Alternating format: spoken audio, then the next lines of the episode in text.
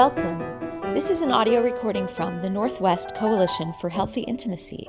The topic is How Emotional Connection Fuels Sexual Intimacy, delivered by Laura Brotherson, MS, MFT, certified sex therapist, during our Restoring Intimacy conference in September 2015. Other recordings from that event are available on our website, www.healthyintimacy.net. It's wonderful to be here. I'm grateful to be a part of this, uh, a little part of this organization. Thrilled that we have an organization that's willing to kind of take a little bit more of a, a positive, restoring healthy intimacy approach than just kind of an anti approach. So I'm really grateful to be a part of this. Um, when I heard about it last year, I was like, gotta be a part of this, gotta be a part of this. So I appreciate that. Um, if any of you have listened to any of my little podcasts, you know that I start them out, all out with, we get to talk about sex. How fun is that? so for me, this is fun. For about everyone else I know, they're like, really, what is wrong with you, Laura? So that's, that's how we go. Um, a couple of things just to kind of start with. I'm kind of originally a train the trainer back in WordPerfect glory days, if anybody remembers that company. Um, so I'm sure that all of you that already take notes, that's awesome just, just as a side note, anything you write down, you're going to remember better than if you just hear it. So taking notes is awesome. But my little step up from that is I really want to encourage you to make kind of a separate column, maybe on the first page, just a skinny column that becomes your action items. Because I believe that anytime you're learning anything, you're prompted with ideas or thoughts of things that you specifically personally need to do. And I'm a I'm just, I'm kind of a doer type person, so I'm like, if I'm going to go speak, I want you to take something out of this room that makes you different and better when you leave here. So it's easier to do that when you actually jot down what do I need to do with this information. So, um, as is mentioned in the description of this, um, of this presentation, we're going to talk about how emotional connection fuels sexual intimacy and how important the emotional connection is to sexual intimacy. Um, emotional intimacy is pretty much the primary fuel for desire, for female sexual desire especially. So I think as we go through this, I, I'm hoping that you'll see that it's really important to understand what this is and how to make it a bigger part, a better part of your relationship. And it's not just for women, even though we kind of tend to be the emotional intimacy people. Um, sex is just sex without emotional connection, in case anyone isn't aware of that. So the best sex is connected sex. And so if we don't have emotional connection, it's hard to really get that really great, yummy kind of connected sex that we're looking for. So that's what we're going for here. And I do also want to say that I realize not everybody is going to be in a position where you can immediately apply this because you've got other kind of higher priority things that need to be worked on in the relationship. But what I'm trying to do is just provide a simplified template of what I think you can then take and personally apply into your situation, okay? So, what we're going to talk about today is kind of two parts. Number one, talk about just briefly talk in this first part about how pornography and sexual addiction can have an effect on the sexual relationship. And I'm going to do that by sharing a, a real case story of um, some clients of mine that were super darling and willing to share this. I've changed identifying factors, so they're still anonymous. But right at the time that I got asked to speak for this, this little dilemma that I'm going to share with you was going on, and I was just like, oh wow, this is this is good. And I said, sheesh, guys, I almost wonder if you guys had this stuff happen so I could share it with you guys here because it just felt like it would be helpful. So we're going to take a few extra minutes and do that, and then just a little bit since this conference is kind of a lot about how society the sexualization of society has had a real interesting effect on marriage and intimate relationships. We're going to talk briefly about that as well. And then my favorite part is to get into talking about um, how emotional connection plays into sexual intimacy. As they've mentioned, I'm primarily a certified sex therapist, so while I do a lot of addiction work with couples, I probably do more let's have a really good, healthy, intimate relationship. And sometimes it's, uh, like I said in, that in the previous session, sometimes it's two different ways of thinking a little bit.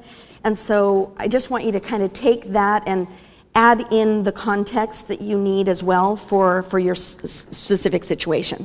And we'll walk through these, these steps for fuel in just a minute here. All right.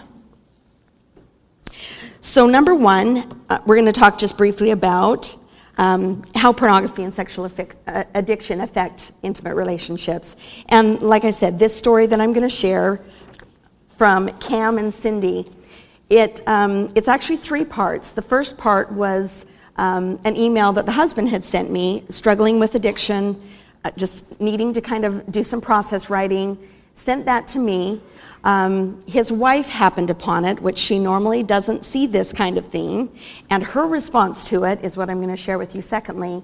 And then they've actually done a lot of really good work, and then the third part is going to be kind of where they are now, six months later from that.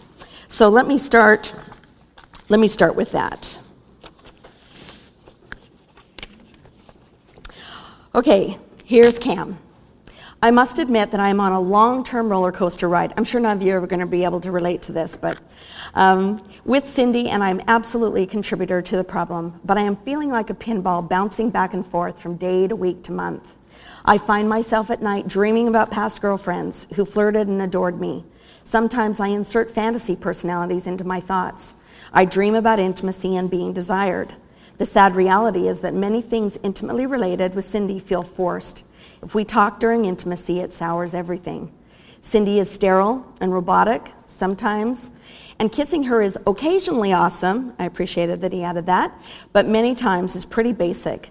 Thus, why I said it feels like I am sometimes kissing my cousin, which was a discussion in our, in our session. I am sure my addiction and our history is to blame. But I admit that I long for passion and warmth, and I fool myself into thinking that such emotions would exist with someone else. I know that's dangerous. I try to push off those moments. I know it is poison. It has been a month since we were intimate, and I am so hungry right now. I am in a dangerous place, and while I have stayed sober, I have flirted with simple jaunts into lustful thoughts and have looked at some basic images of partially clothed ladies for a few minutes at a time, probably five times in the last month. We argue way too much, and I can't seem to find long term peace. We are like two trains passing in the night at times. I often wonder how I got myself stuck in this situation. And the reality is that I was very attracted to Cindy, and I looked past all of the indecision and arguments that we had when we were dating and engaged. I am still attracted to Cindy, but I do have wishes that are poison. She isn't the same super fit, perky body she was when we dated. One of her sisters had a boob job, and I find myself wondering and wishing and jealous of that. And Cindy would never, ever go for that because she is too proper, and she would say it is connected to my addiction, and that no proper lady does that.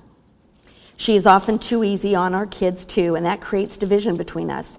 I just wish she was positive and proactive and willing to be tough on our kids and set a higher standard of performance. She'll just say, I'm expecting too much from our kids. She tells me to go easy on them and stop criticizing. What I say comes across as criticism because it is expecting more from our kids. Cindy dreads my parenting suggestions because she's the one who has to make it happen.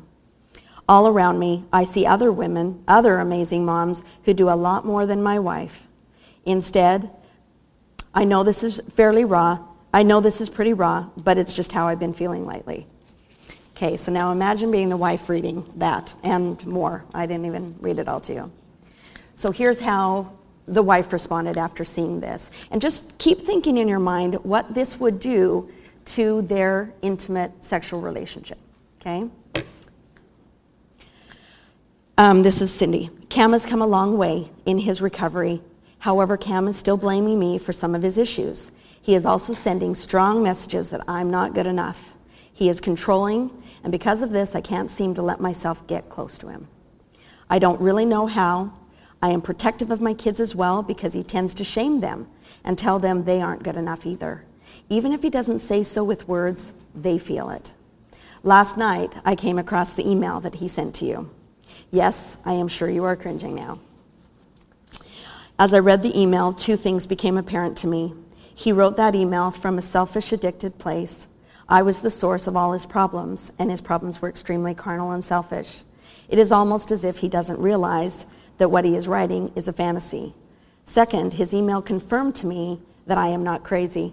Um, Dr. Carnes, Stefanie Carnes talked about this. Just sometimes the partner just needs to feel validated that all of the crazy making is actually real. That was very kind of actually helpful for her. Um,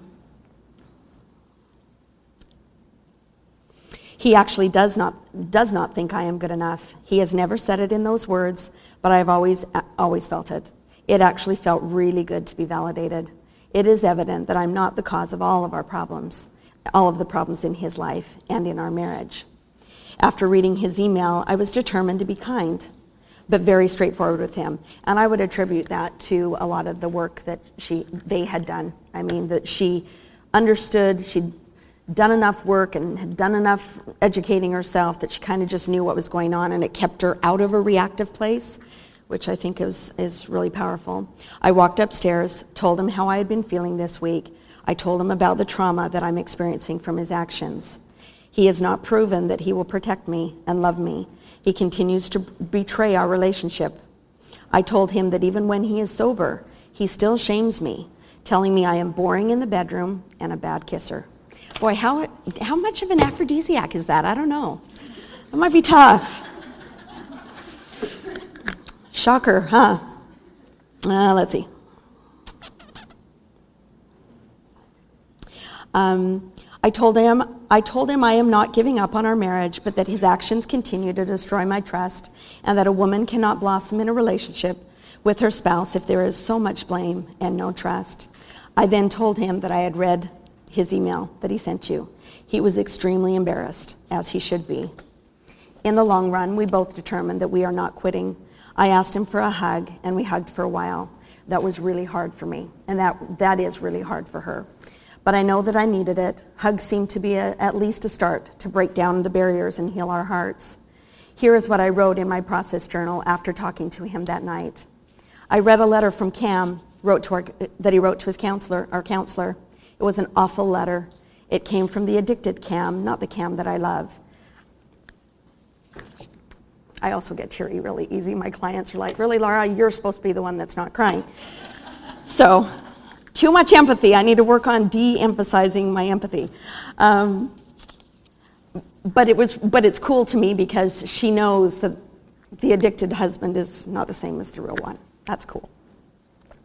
Uh, it did validate it did validate all that I feel from him and the subliminal messages he does send me. He truly, in his addicted state, does not think I am good enough. I am not, I am not in shape enough. My breasts aren't big enough. I'm not good enough in bed, nor affectionate enough. I'm not a good enough mother. I'm not a good enough steward of my time. But I am good enough. I, I am obedient. I am caring. I am wise. And I know God is with me. I am, I am trying daily to improve. And from a long term perspective, that is all that matters. I may never be good enough for Him, but that's okay. Wherever our relationship leads, I will be at peace. I want a wholesome, happy marriage. I might not ever get it, but I have always been good enough. And then she said, Oh, Laura, I want to write some more. Let me tell you more because it's better now. So I said, Okay, send me more. So this was many months later. She said, To update you since where we were at six months ago, it was interesting to reread my email because I knew that in that moment I felt strong. I think the Lord was strengthening me to be able to get through the trauma of reading that letter. I also know now that I needed to read that letter. It helped me to stop blaming myself and feeling like I wasn't good enough.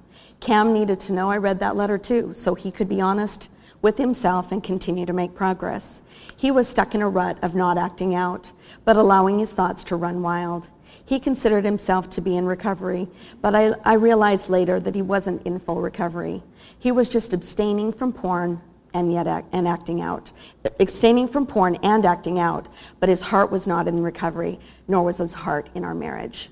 I think you guys could probably relate to those two differences there.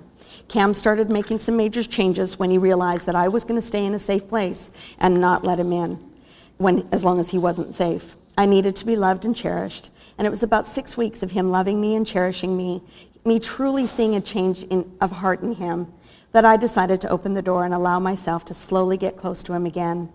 I noticed that his thoughts were more pure. He started loving me for my strengths and my weaknesses. He started treating me like my opinion really mattered to him. Things were growing very well. Shortly after things started to feel connected again, and I truly thought the worst was behind us, Cam started a different addiction. We've talked about this today as well. Um, he began putting all of his mental and emotional energy into starting a side business. I asked him to just work hard at his job, to work hard at his church calling, and to put the rest of the meeting the, of his mental and emotional energy into fixing our marriage and our family. I, I went into a state of trauma again when he just couldn't do that. He stopped cherishing and love, loving me again, but this time for a different addiction. I was heartbroken.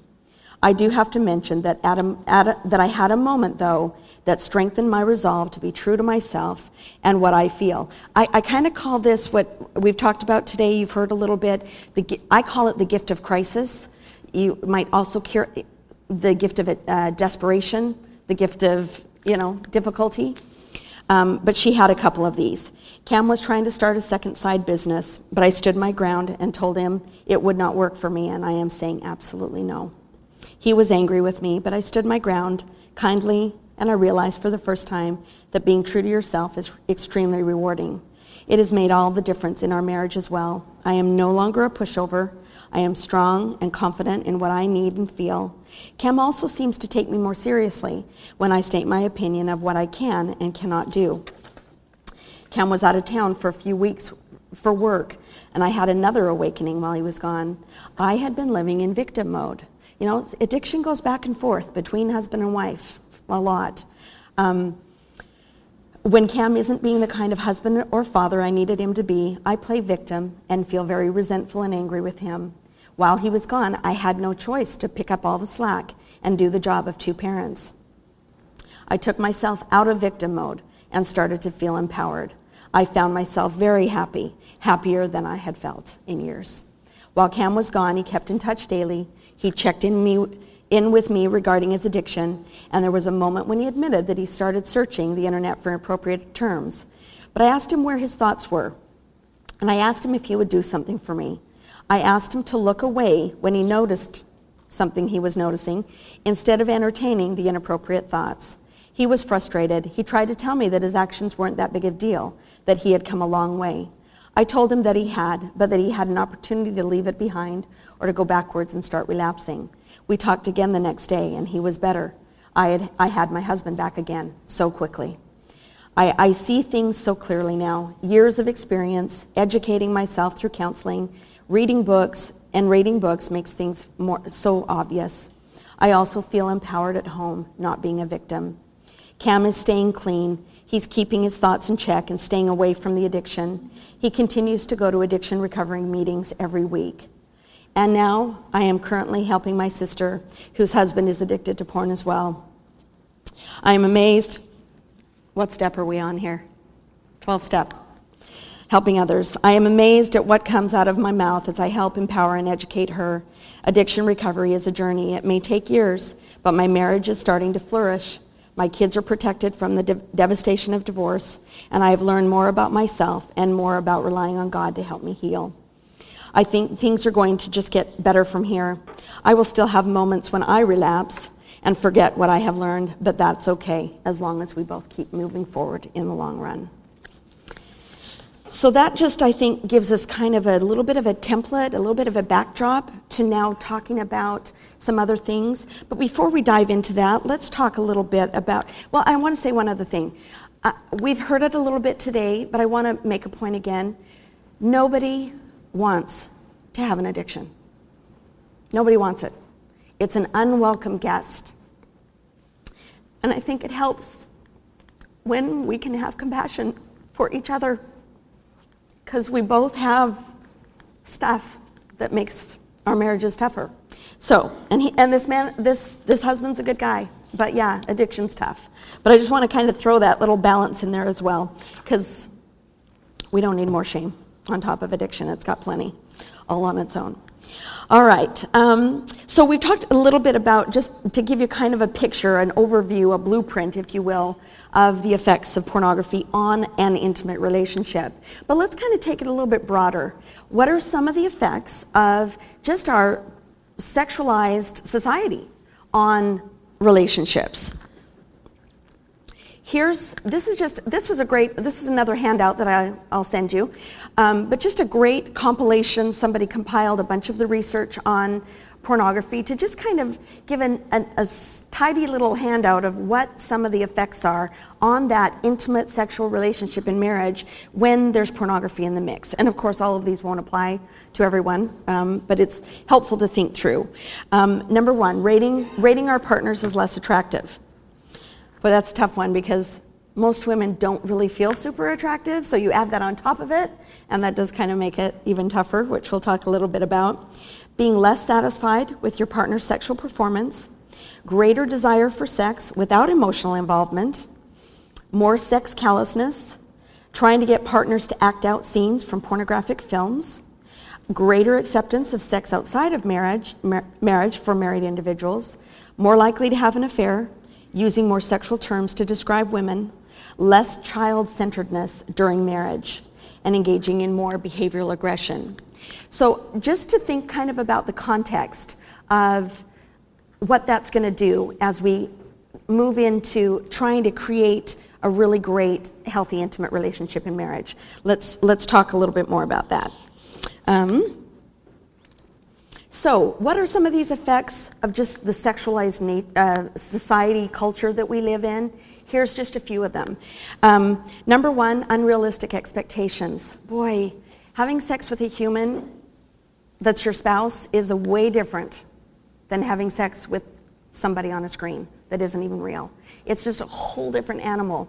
And so, if you think about how much our society is pornography is being the sex educator. That's a big problem. I have too much work as a sex therapist to undo. So, definitely, uh, unrealistic expectations is a big, big challenge in the couples that I work with as well. And, and of course, you know, our media. I mean, I do have a chick flick lecture that I won't give to you, I'll, I'll save you from that today. But I do our media is kind of a culprit of everybody always looks hot and bothered all the time. Well, as soon as we get into when we talk about the emotional fuel for desire for women, you're going to see that we are going to run into a problem really quickly, okay? Um, body image issues.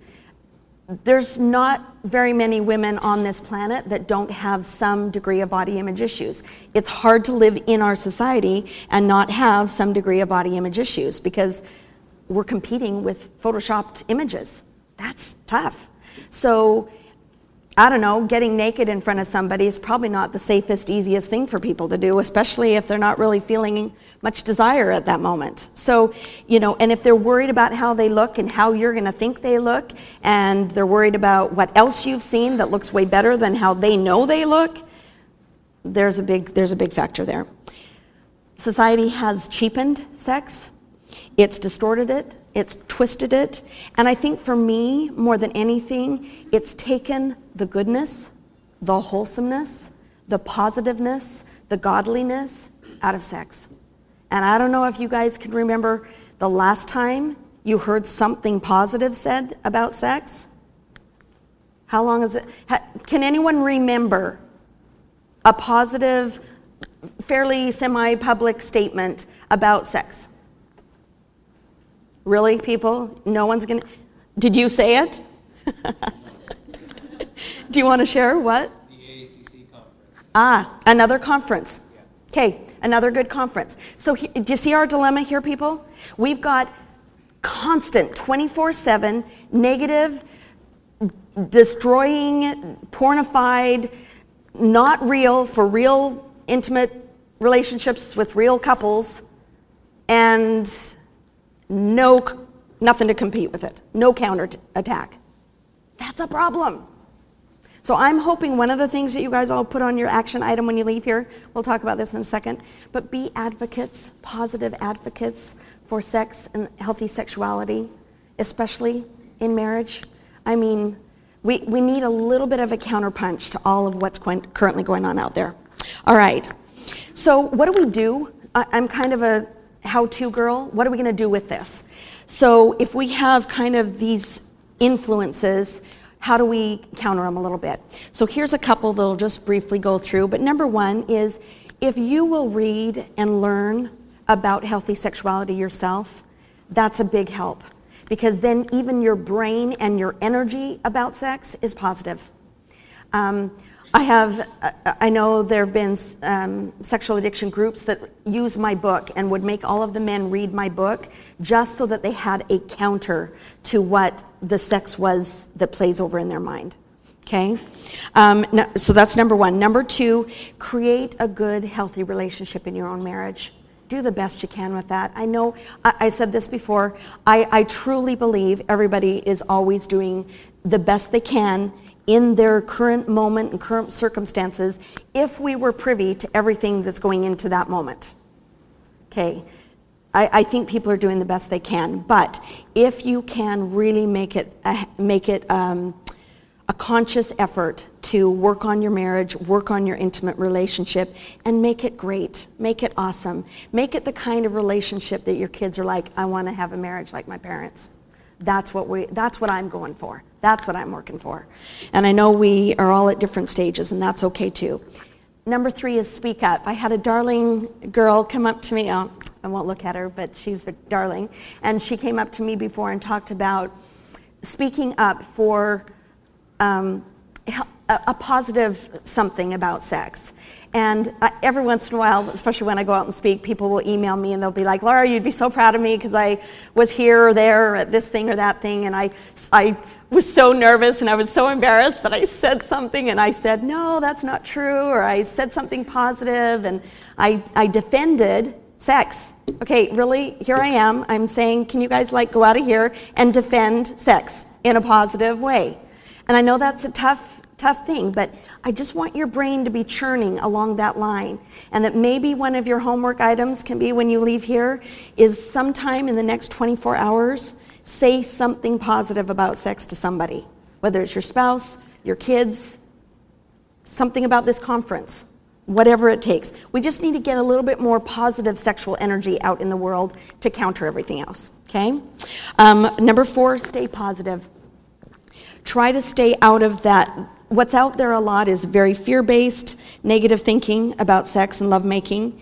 And if you were in my earlier class, and I will send this handout to all of you that you can do this as well, but, and, and we're going to talk about this in just a minute, but programming your thoughts to be more positive. I have a lot of clients, especially women, who, you know, we don't tend to think about sex as often, and when we do, it tends to be not super positive, and I'll have them listen to things like my little podcasts on my website, The Marital Intimacy Show, or to download my book and listen to it, just so that you've got some counter programming going into your system, and you can do the dishes or drive at the same time.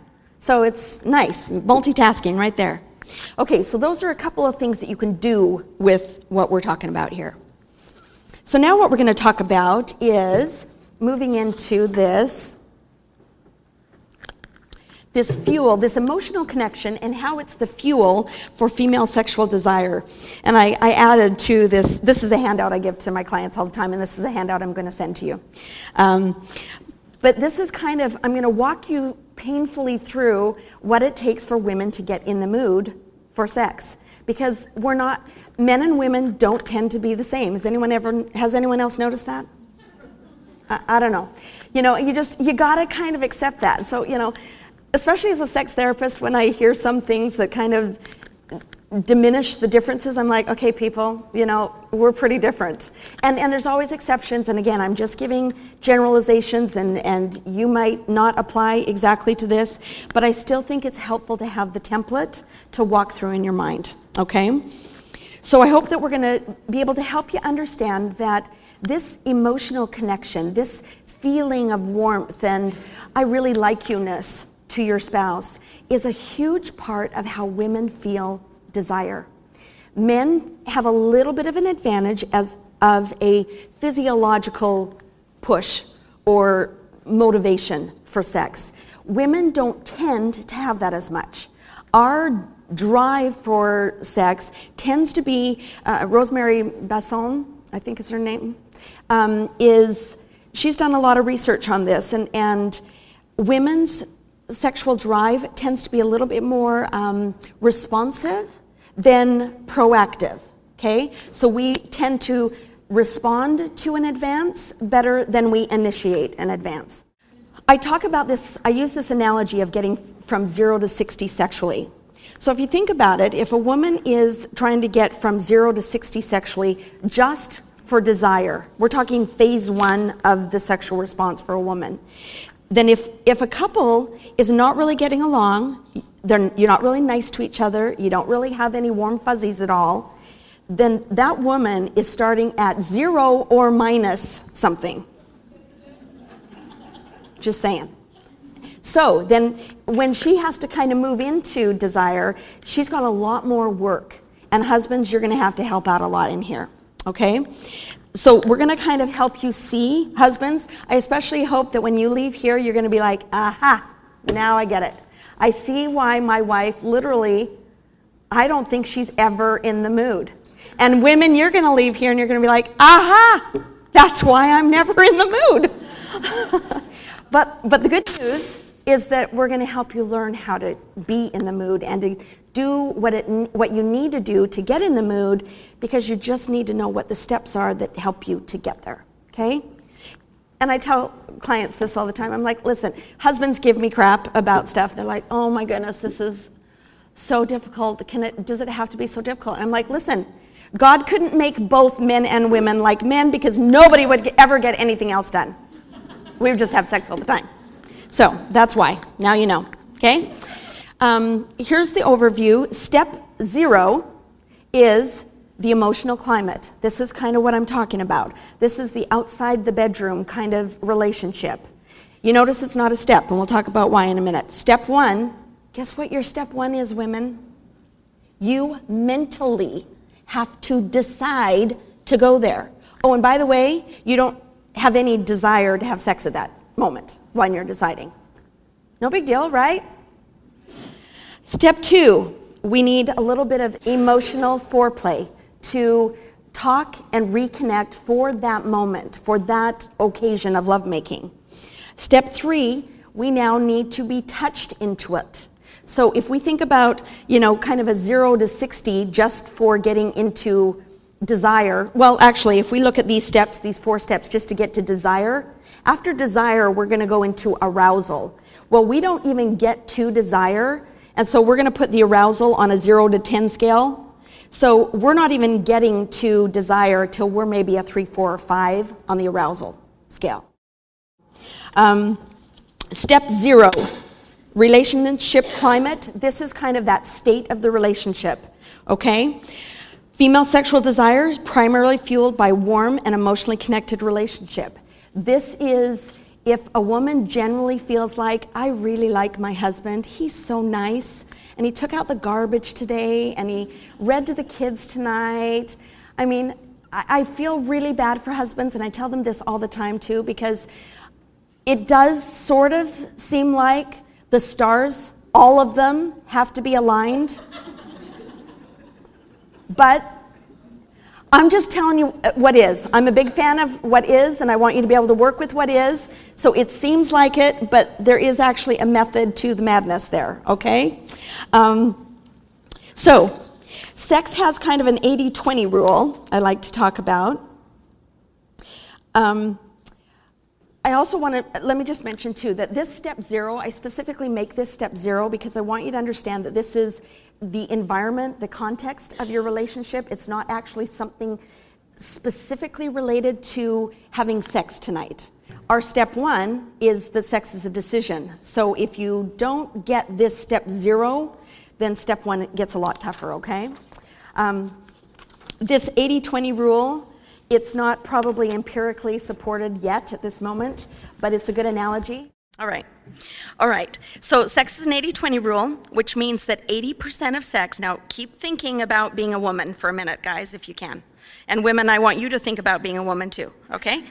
Um, but your 80 20 rule here is that 80% of sex is mental and emotional for us. Sex starts here, for women especially. 20 rule is physical and sexual. And we can work with that, we can get to that. But boy, if we can't get that 80% down, we're in big trouble. Okay? Um, women often do not feel like it because what we need to know is that we're four steps away from where our husbands are right now. Just kidding. Um, you know what I mean. I mean, women are, there are four, four steps that we have to get to to go to get to where our husbands are. Now, if men and women don't know this, then women, we think we're broken, don't we? We're never in the mood and we don't know why. And our husbands are happy to help us think that way because they think we're broken too. So there you go. Um, so you need to know this. You need to know that there's a little bit of work to get you there. Um, now, I want to say a couple things here. Number one, I also work with a lot of really great husband, really great couples where they've got really good marriages and addiction isn't in the mix, and we still are having a hard time getting the sexual relationship to go real well because women are the trump card here. If you think about 80% of good sex is your thoughts, that's 80% women. And and I just, uh, I struggle to say this because I don't want to give men an out where they're like, see, it's all you. But I, because uh, husbands, you got to realize if this is, if what I'm saying is true, then you guys have a big role that you play in helping a woman want to say yes. Because if, if we just have to flip a switch to yes, and you're not really that nice, then, and we don't have any physiological drive working for us, we got a tough time. But if you're helping us out and if you're helping us want to say yes, because again, a lot of the reason that we would say yes to sex is because I, I just really like my husband and I want to meet his needs and I want to be a, I, I want to I want to take care of him. And so yeah, I'm going to go there. And once you know what you're going to know today, you're going to know that it's come the good stuff is coming for you. But you just got to work your way down the road a little bit. All right? Um, Living, so this concept of zero to 60 is an important concept because if you can develop the relationship, and maybe you need counseling to help with this, that allows you to both feel like you're getting your needs met and that you're in a good connected state, then a woman, then you, you as a couple, you get to live at like a 30 or 40 on this zero to 60 scale. That's awesome. That means like tonight when you initiate or you say, hey, you want to get lucky, and she's like at 30, 40, it's not super hard for her to say, okay, I don't feel like it at all, but I know that if you talk and touch me into it, I'll get there, then it's easy. But if we're working at minus 10, and we've got to go, and, and, and husband says, hey, do you want to get lucky? Oh my gosh. How about next year? I, am just I'm just trying to say it like it is so that we can work with it a little better. But so that's kind of the gist of it. If we can get this step zero down, okay? All right, so let's move on to step one. Make a conscious choice. We have to decide to go there, often without any sexual desire in hand or anywhere else. And we have to uh, we have to just say, okay, yeah, I'll flip the switch, I'll go there, I'll open that door. Um, I uh, one couple when we were going through this handout in in session, and um, she's like, well, after actually we had gone through this already, and they went, they'd gone home, and they came back the next time or whatever, and they're like, yeah, I can say to my husband now, okay, honey, I can flip the switch to yes, but you have to talk and touch me into it and that's kind of what it becomes sometimes is that is that the husband can help a lot now that they know what they're working with okay? So some of the common roadblocks for a woman to decide i should have put number four first because it's kind of what we've just talked about. But obviously if husband was a jerk that day it's really hard to say sure yeah i'll go there. Okay? Another big one and my the other thing that I'll send you with this, uh, when you sign up, um, sign your email on this, is I'll let you know when my next book is coming out, which is going to be hopefully fairly soon. I walk through exactly all of these um, kind of roadblocks and the things that you need to be doing for a woman to be able to to um, say yes. Um, and there's 12 T's. In my first book, it was talk, touch, and time. There's 12 of them now, guys. I'm so sorry. And women. Um, number one, lack of understanding about women's sexual wiring. So if people don't know what you're going to know here today when you leave here, then you can see why it's a lot tougher to be able to move forward and create a good, intimate sexual relationship. Number two, oh, this is a huge one. This is chapter one in my next book many times and not oh not everyone is this way but a lot of times women because there's so little positive affirmation about sex and about our sexuality and we are we tend to take to heart more of the stay away and ooh it's bad. And so we're so far away from it and we're already four steps away from it as you can see that that we don't even have a foundation to build on. And so when, when women haven't embraced themselves as sexual beings and feel like it's a good, wonderful, godly thing, boy, everything else is tough. And that's why I, I put a little bit of the pressure back on women because again, there's a lot of times where husbands are doing almost everything right, and women still can't go there because that's good girls don't. The title of my first book was going to be Good Girls Do, and my husband's like, honey, I think we need to go in a little softer on this, okay? All right, fine. Next book will be Good Girls Do. Well. Um, number three, struggles with body image issues. Obviously, this is a tough one. I have a couple of podcasts of my marital intimacy show. I think there's three or four of them that talk about body image issues and lovemaking. And I talk about a couple of um, kind of kind of um, actions, uh, exercises that you can do to kind of work on body image because basically you've got to just kind of be okay with what is. And it's the best way that you change and get better from there. And it's the best way to really be able to fully engage in lovemaking when you kind of are just okay with yourself as imperfect as you are. And we all are. We all are. So, um, number four, we already talked about. Number five, this is a tough one, guys. Um, about a third of all women do not regularly have an orgasm. So, guys, how would you feel about sex if you rarely had an orgasm? How often would you want to have sex? It just kind of changes the dynamics a little bit when a lot of times, if couples aren't both having a mutually fulfilling, mutually enjoyable relationship, it's tough to want to go there again, okay? Um, number six, because we're talking about you know compulsive behavior and addiction i threw this one in as well when there's struggles with trust and connection due to addiction i just want to kind of put that back into the into the picture and think through what that would be like for a woman if she's still in a state of betrayal trauma um, and how much more difficult it makes for her to want to go there sexually okay? You know, and again, I think that there's hope. There's a lot of hope for couples still, but but I want you to think through what that would be like, especially especially if you're the one not if you're the one that um, is dealing with the addiction and your spouse has to kind of walk through that. Um, okay, so if what happens if a woman doesn't make this conscious choice and decide to go there? If she doesn't flip the switch to yes, it doesn't necessarily mean she won't have sex. We've talked about this today obligatory sex. I like to call it duty sex and dead fish sex. And I know none of you have experienced this, and that's okay. You can just take my word for it. But um, this is kind of what happens when we don't actually flip that switch and say, Yeah, I'll go there.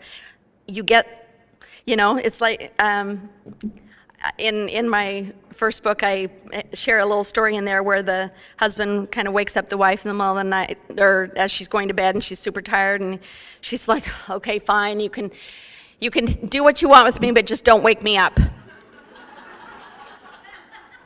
what about? I mean, who does that? That's that would be in this category, okay? Um, so, what are some helpful hints for making it a little easier to decide to go there um, with our step one here? Number one, for a lot of couples, it can be helpful to schedule sex. Now, I know this doesn't work for everybody, and there's, you know, we, we kind of have to walk through this a little bit in, in session to figure out if this is going to work for them. But scheduling sex is helpful for some couples because a woman already has it decided. We've already done step one for her. And that's helpful for some. She already can kind of be mentally preparing because remember, 80%, she's got to go 80% or those four steps mentally. So sometimes just knowing that we're going to have sex after date night or whatever, or on Sunday evenings or whatever, um, it makes it a little bit easier. And it can also help a husband to stay out of what I call um, hungry dog syndrome, where he's starving to death all the time. He has no idea when he's going to get it again. And that makes it tough on both of them because they're both kind of crazy. And he's making it worse for her. And she's like done with him. So this can also help make it a little bit easier. Some some couples don't like that. Some it's too much pressure for a woman, and some husbands will say, "I don't want to know because if she doesn't and won't that night, and I'm counting on it, that is really too hard for me." So that's another thing you got to kind of think through. Number two, positively reprogram thoughts about sex. Okay. Um, I want to do a little bit with this to kind of help help with this as well. Um, since st- sex starts in the mind, a woman also obviously has a lot of power over her thoughts, and women oftentimes, not everyone, and I'll tell you, the ones that don't struggle with this as, this as much are the thing they usually have in common is they had parents that were open and talked to them about sex and made it a safe topic. So that's your job as parents, for those of you that weren't in my first uh, session, is to create that open space to talk to your kids about sex as well. Um, women just need to know, like I say here, women need to know in their hearts and their minds, and men too. I mean, men don't get as much, men don't get any positive affirmation about sex either. It's just their physiology kind of makes them ignore the negative a little better. I, I asked my husband once, because, you know, chapter one in my first book is called The Good Girl Syndrome. And, and I said, So, honey, why do you think men don't deal with this quite as much? And he's like, well, I don't know. It's like we probably hear all the same things you do, we just ignore most of it. It's like, all right then. Yeah, and knowing me, I'm like taking it all to heart and I've taken notes on it and highlighted it, you know, and that's kind of what a lot of times, you know, women will do. So we kind of take it a little bit more to heart. Um, but we need to know that sex, we need to know in our hearts and our minds that sex is good, wholesome, and of God. And we need to remember who created sex because it wasn't the porn industry. But when do you ever hear that? And when do you ever think that? Now you're thinking it. I agree. Should be a Baptist preacher or something, shouldn't I? Uh, all right, so um, I want to do, so now, here's now where I'm going to make you work. So everyone that was asleep, now you have to wake up because now we're going to work. Um, I want you to, we're going to do a little exercise, and I want you to start compiling. And this is something I give as homework. So this is free counseling and save you a bunch of money right here. Um, if you go home, husband, men and women, and men need this just as much, especially if addiction is in the mix. But I want you to take a, a, a new piece of paper, because I want these to all be separate beginnings of something. But this new piece of paper, and I want to give you just a, let's see, how much time do I have? I'm going to give you a, just a little bit to start writing out every positive thing you can think of about sex, lovemaking, your body, your sexuality, and I want you to keep adding to it. So I want you to at least write down one thing. And the title of this is My Positive Thoughts About Sex. Here's your title of this page. So everybody write that down on your page. My positive thoughts about sex. Hey, you're looking at me. That means you're not writing. Just teasing. Um, and then number one, I think sex is great because. Number two, whatever. I'm just helping you out.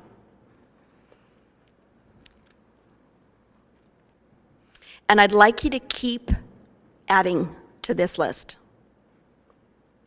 I have a lot of um, couples where I'll, especially for the, the wives, I'll have them keep kind of a sex journal where they keep track of things that they like and don't like and learn their accelerators and their brakes and all these different things. But this is also one of the things is to compile a list of positives about sexuality, about yourself as a sexual being. Do you have something positive to say about that? I hope so. Okay? So keep adding, keep adding to that. Um, moving on to the next one, you can keep working on that. But positive focus during sex. Um, this is kind of. Um, I often have to encourage women to have not only this kind of list of stuff running through their mind, but also to, in the midst of trying to decide, am I going to say yes to sex, try to get good at what I call mental discipline the ability to choose a positive thought.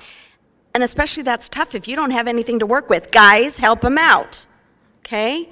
So having positive positive focus during sex choose positive thoughts choose healthy, productive thoughts that will help you want to say yes to sex. Instead of remembering what a jerk your husband was that morning because he didn't take out the garbage, try to remember how cute he was with that morning with your little one. Okay? So stuff like that. Number 3. Number 4, obviously, husbands, you play a big huge role here in helping your wives feel loved, feel cherished, feel safe. So if any of those 3 words are not big in the vocabulary of your relationship, you got to be working on those. Okay? Got to be working on those. All right. Okay, I'm going to give you now another exercise because it's kind of related to what we just talked about. When you're trying to decide to go there, if the only thing you have in your mind is negative things about your husband, you have another hard time saying yes to sex, don't you? So, take a new piece of paper, women, and men, you do this too. You're writing it about your wives because you need everybody needs to learn positive thinking. No, nobody does this naturally real well. So you can all probably get some benefit from this. So I want you to just write out five things you like, love, or appreciate about your spouse, or if you're single, about yourself, because that's the next list that I have people do, is when they don't feel real great about themselves, I want you to write five things that you like about you. Okay? I'll give you a few seconds there.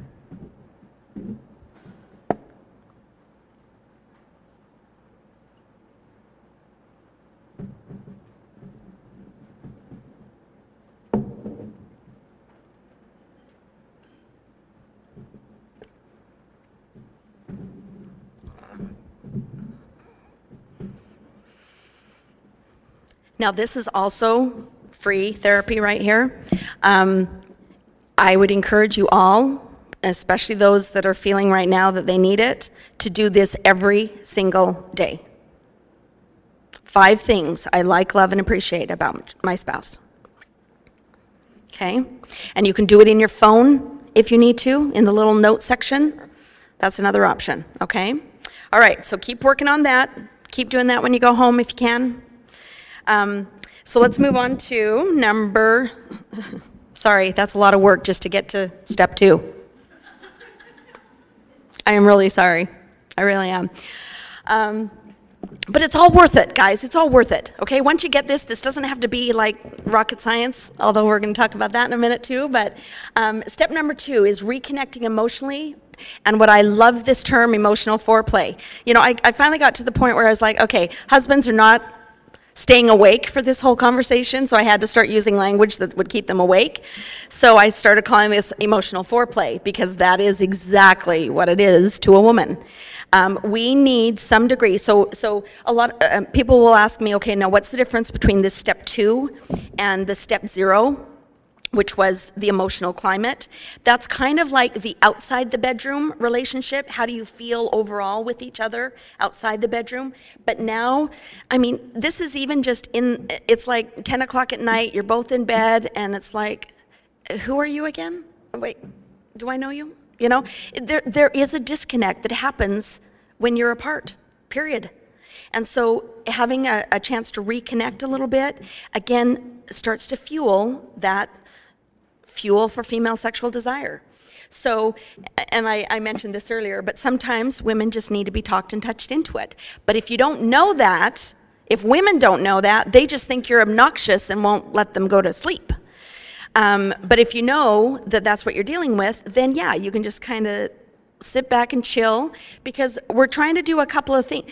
Well, let me say this one caution before I move on to that. But um, the caution here is that if you're not doing step zero pretty well, then almost anything you try to do here at step two doesn't come across real, real good.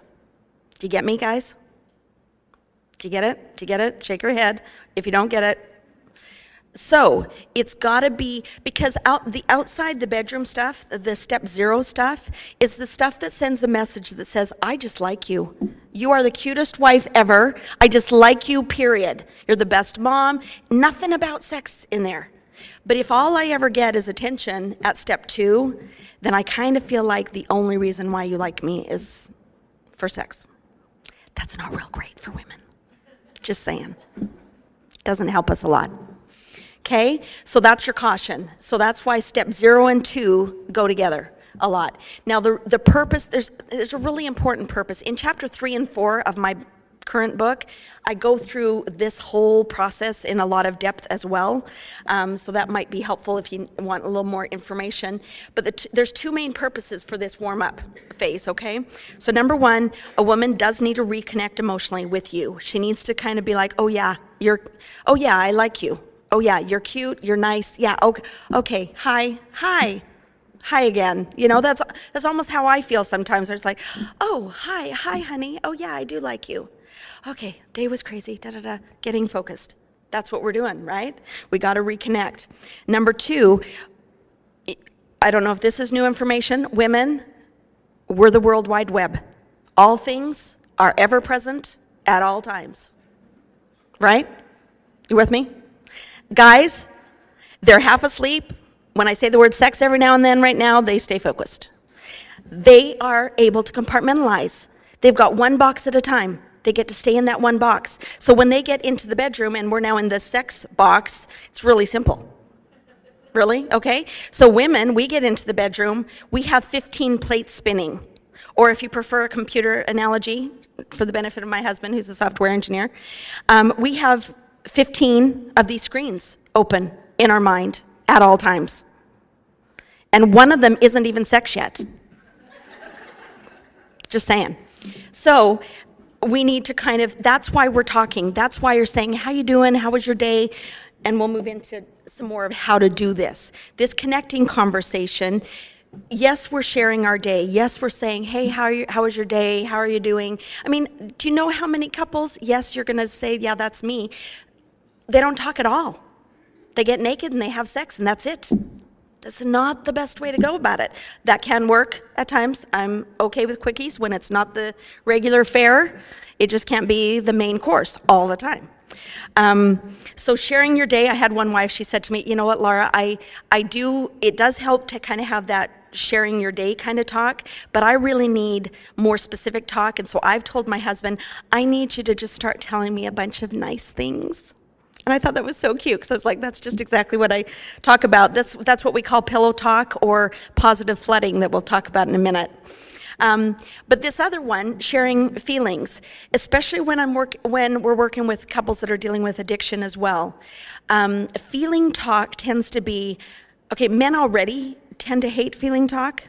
I know none of you in here that applies to, but um, men already are not big on it, and so feeling talk or this this exercise I have people do all the time and I'll send you this as well is the nine core emotion exercise.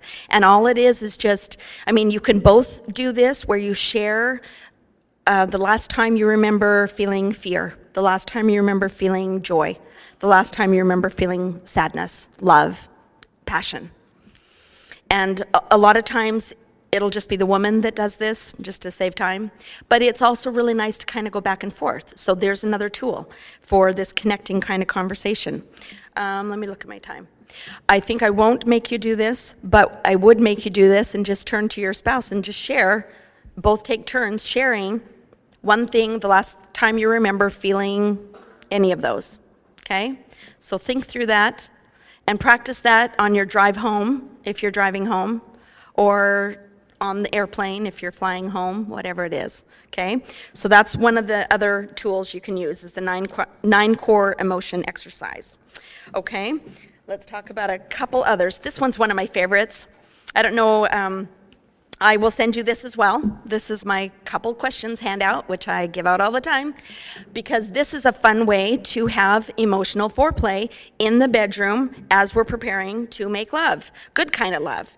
And maybe you just take one question and you're just like, okay, let's do go back and forth. One question of tell me three things you like about me. Ooh, that's a good one. Anyone likes that. So that's great foreplay for us women. And think about it all these window screens, can you just feel them all shutting down as you're doing these activities? Yeah. Now you're not thinking about what do I need to do tomorrow? Did I get the clothes out of the washer? Um, did I make lunch for the kids? I mean, this is what we're thinking about all the time, guys. It's not easy being a woman. I just want to tell you. It's hard sometimes. No, I'm just kidding. So these this questions is another way that you can kind of help do this. All right. Number four and number five suggestions are. Uh, go through a stress list or a happy list. I, I actually do this with my husband kind of a lot. I have a I do work on Fridays, and so I have a little bit of a drive home, so I can kind of get mentally prepared because Friday night is date night. Don't mess with Friday night. It's date night. Okay? You could, I, I hope you all leave with that too. Don't mess with Friday. Friday night. I know where you all are on a date with your spouse, okay? Um, that's my big things date night. But so I'll get home and I have a little bit of a decompressing time, so I'm ready for date night. I'm all in, okay? I don't need four steps to get to date night. Go figure.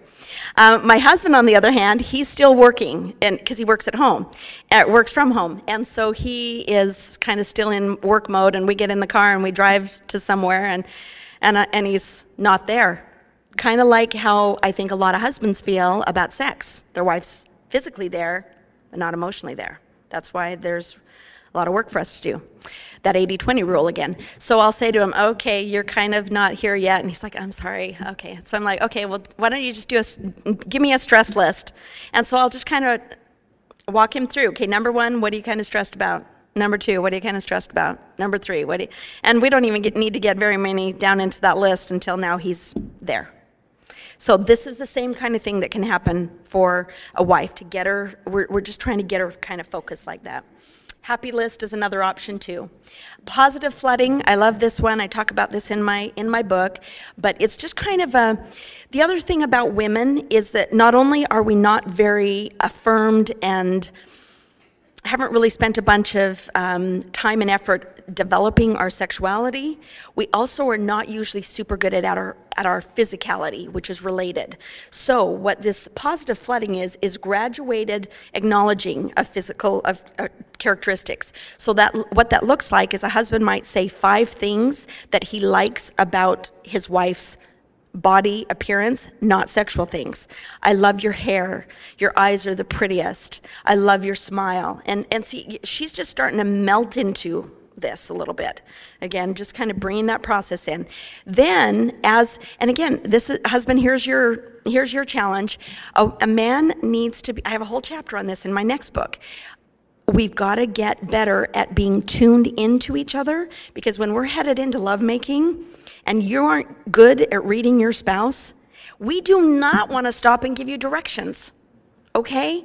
So you have to have a lot of conversation outside the bedroom to be able to do that better, but you need to know in the bedroom that, okay, she's warming up. I can move into a little bit more sexual things that I like about you. And now we're getting more comfortable with our physicality and our sexuality. Can you, can you get what I'm saying?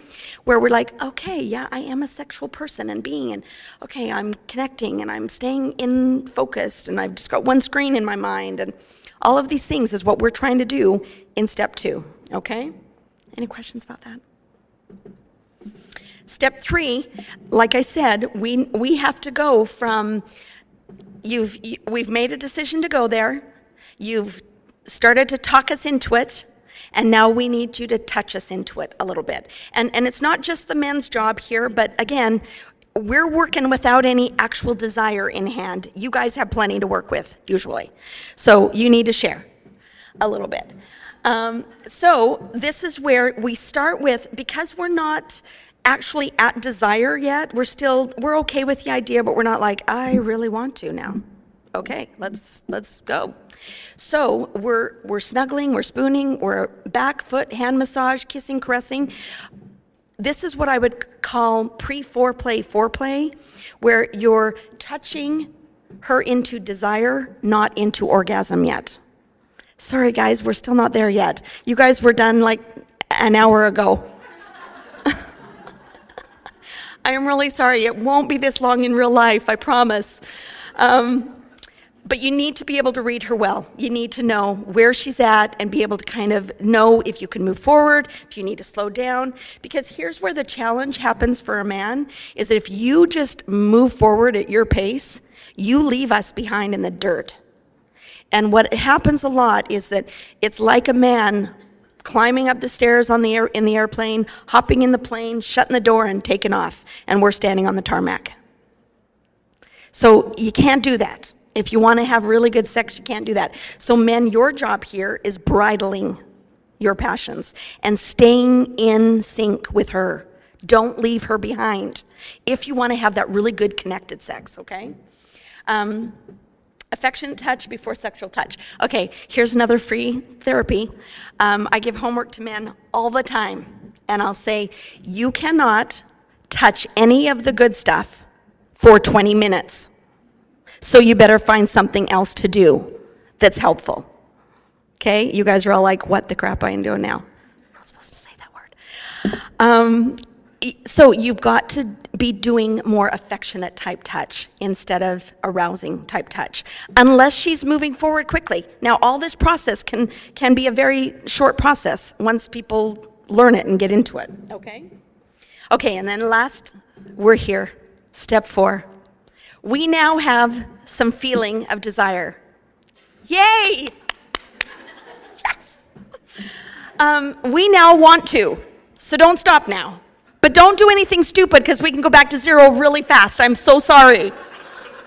And I know you don't know, no experience with that we get derailed so quickly, and I'm really sorry. Again, I just go back to if we were both wired like men, nobody would get anything else done, and that's not good. So here we are. This is how we're wired, and we're willing to work with it, aren't we, people? Um, so a woman is now more, more in a three to five range on that zero to 10 arousal scale, and now couples can move forward into the phase of arousal that can move you to orgasm. And that would be a whole different presentation. Okay? Um, and this is, and, and you're already laughing because you already saw it, but this is the husband that he turned to me after we went through this, and he's like, Laura, I'm pretty sure it would take less to launch a nuclear strike. sorry, so sorry. I just tell them, I'm sorry, I didn't make the rules. I'm just trying to learn what the rules are and working with them. And I, and I just want to testify to that, that if you can learn the the template, if you can learn the context of how we are wired, which is why my next two books are all about this female sexual wiring and then male sexual wiring, so we can figure out how they work and then work with the system instead of being frustrated with the system. We don't get any say in changing the system. Prince, I, in my earlier session, I talked about principle number one is the only one you can change is yourself. I don't think any of us have access to changing the context of sexual arousal in the grand scheme of things. So we just need to work with what is, okay? All right. So, review what we've talked a little bit about today, and you can start thinking of any questions that you have that you want to fill in the blanks. Let's see, how are we doing on time? About 15 minutes? Good. Okay. 10. So what, so what we'll probably do is, if you've got questions, we're going to gather the cards from everybody, um, but be thinking of that and start writing those down. So just to kind of review, just we talked a little bit about, just I want you to have a feel for what pornography and sexual addiction does to now the template that I've shared with you, okay? That complicates things a little bit there. And then to just think about the, the society that we live in and how it's not super helpful to having great sexual relationships okay, in our in our marriages.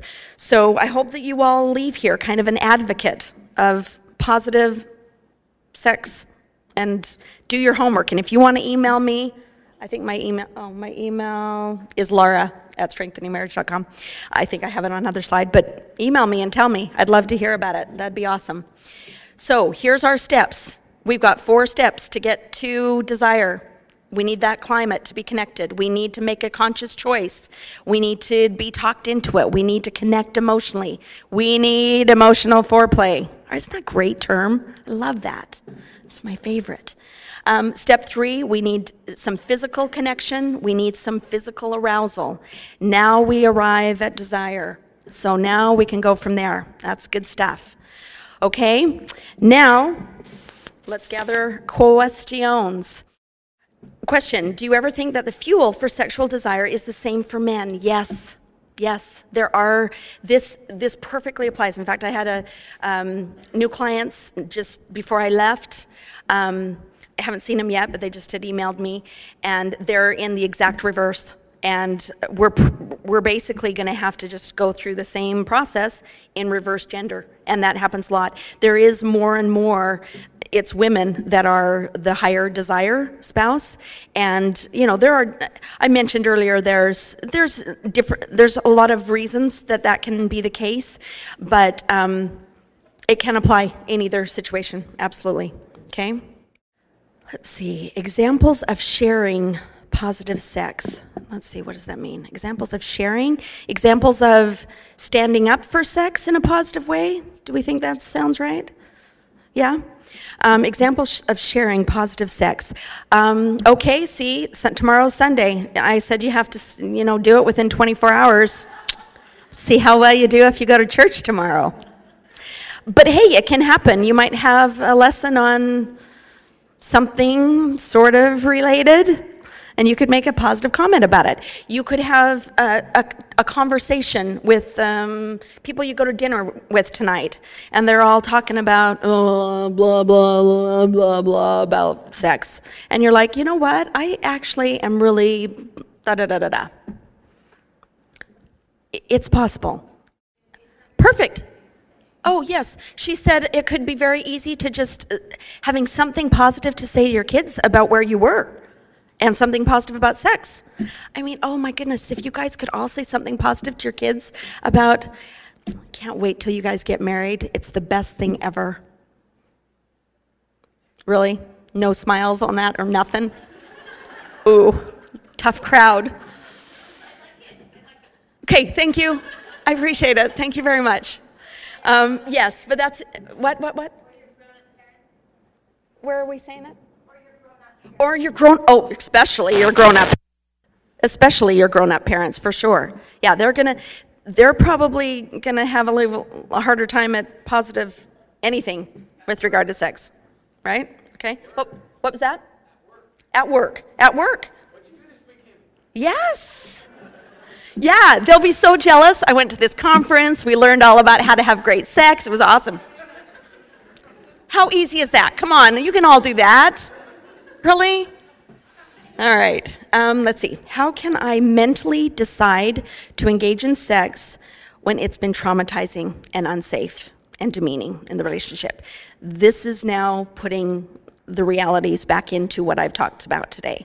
Is that this is where you're going to need some work. This is where it's going to take a lot of effort, and and it might even require that for a time there isn't any sex until it can be not re-traumatizing. And you, this is tough stuff guys. I this is tough stuff. And, and i hope that you're all getting help with it because it's hard to navigate on your own. But yes this is real. I, I get you. Oh two. Um, get this too. This is hard to hear if you're not feeling safe enough to join in sex. And I apologize for that because I know that that's a potential context for this.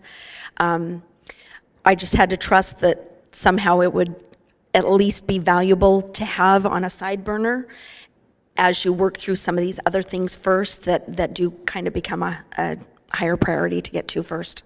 Okay? I apologize for that. That's tough. That's a tough reality. Um, what if the roles are reversed and the wife is initiating and the husband is rejecting and the husband prefers porn and masturbation? A- absolutely. That's a that's a common dilemma. That that's one of the reasons for why husbands will have um, less sexual drive than a wife is because they're already getting it elsewhere.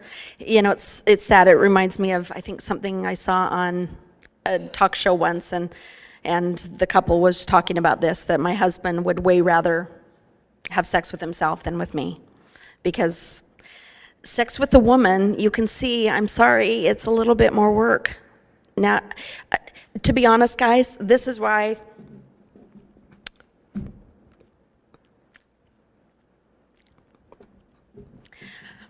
this is why to me it's so important that there be people out there that will stand up and say something and, and stand up for positiveness about sex because I think there is just, Satan has full reign and not much pushback.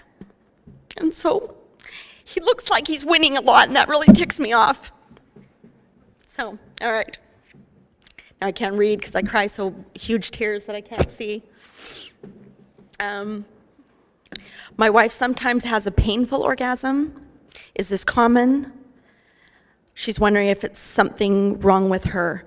No, this is a real thing. This is, um, we call it um, vaginismus is one of the cause, one of the terms for it, but it's real, and um, it is something that you probably need to get some help with. And um, a lot of it has to do with being able to relax too, but that's not all of it. And so it, I've got a couple of couples in this situation where it's just so painful. And a lot of times, one of the first things, the first steps for that is sending, um, coup- sending the woman to a physical therapist that specializes in pelvic uh, floor and can really identify and make sure there's not physical things going on because a lot of times there are and they're so small and so not noticeable that most of the time the OBGYNs will not know because it's kind of like going to a marriage counselor that isn't a sex therapist. They're good at marriage counseling, but they don't often know enough about sex therapy to identify things. Same with um, Stefanie talked about you go to see a therapist and they're not specialized in addiction, they don't look for certain things. They don't notice certain things. And so, but that's a real thing. That's a, a real situation. Okay, I, is this all the questions that we have? Yeah? Okay. I've got one more, so we might be able to just finish after this then. Um,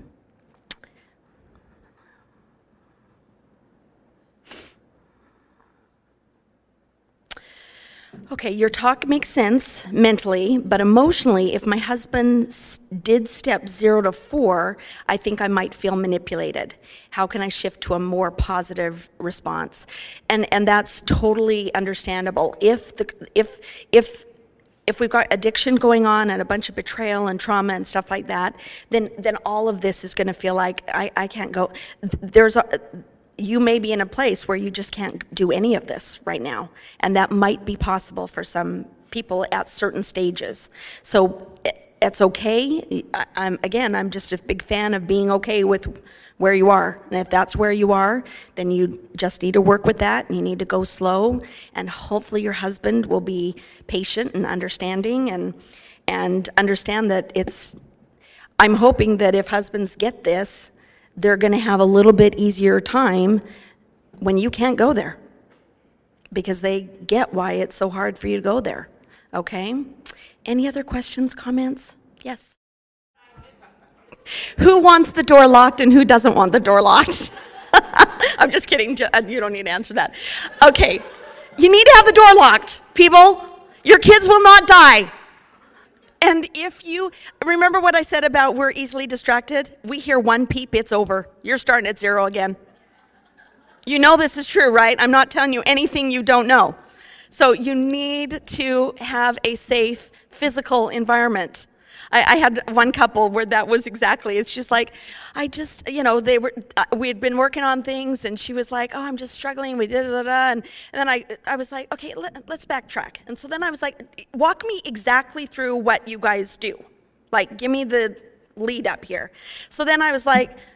She had little kids coming knocking, uh, coming on the door, knocking on the door. I'm like, "Are you flipping kidding me?" No, we gotta lock the door. So yes, lock the door. Okay, everybody got that? Lock the door. All right, anything else? yes?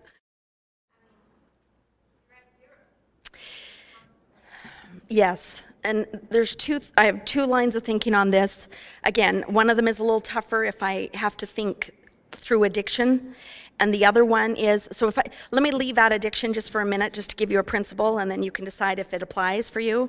But I, I, I and I said this earlier is I genuinely believe I don't have access to both people most of the time when I'm doing marriage counseling, but I truly believe that if we have access to one person and they're willing to make significant pro- positive changes, they can't help but to change the other person because you've messed with the system so now every time he kind of gives you an attitude, instead of your normal response of you're such a jerk, and now all of a sudden you're like, hey, no problem, or hey, thanks for da da da, and you totally change the way you do things, you can't help but change that other person.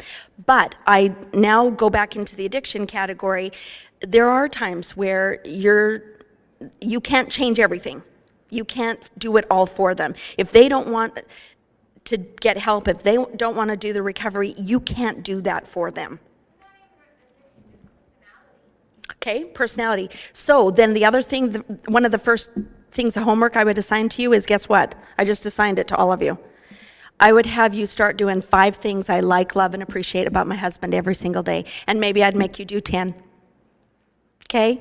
Because you can change the way you see things. Remember that 80 20 rule applies not just in sex, but 80% of our life and our relationships are about what we think and feel. We got a whole bunch of power over that. Even if he doesn't deserve it. If you want to be married well while he's a jerk, you can technically still be married fairly well. If, do you get the concept without the perfect application? I know that doesn't apply to everybody, and isn't a perfect application.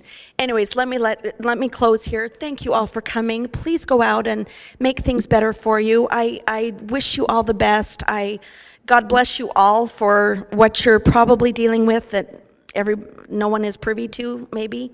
And I know that there's hope. I've seen it. So just go do the best you can. Make it better. It's awesome.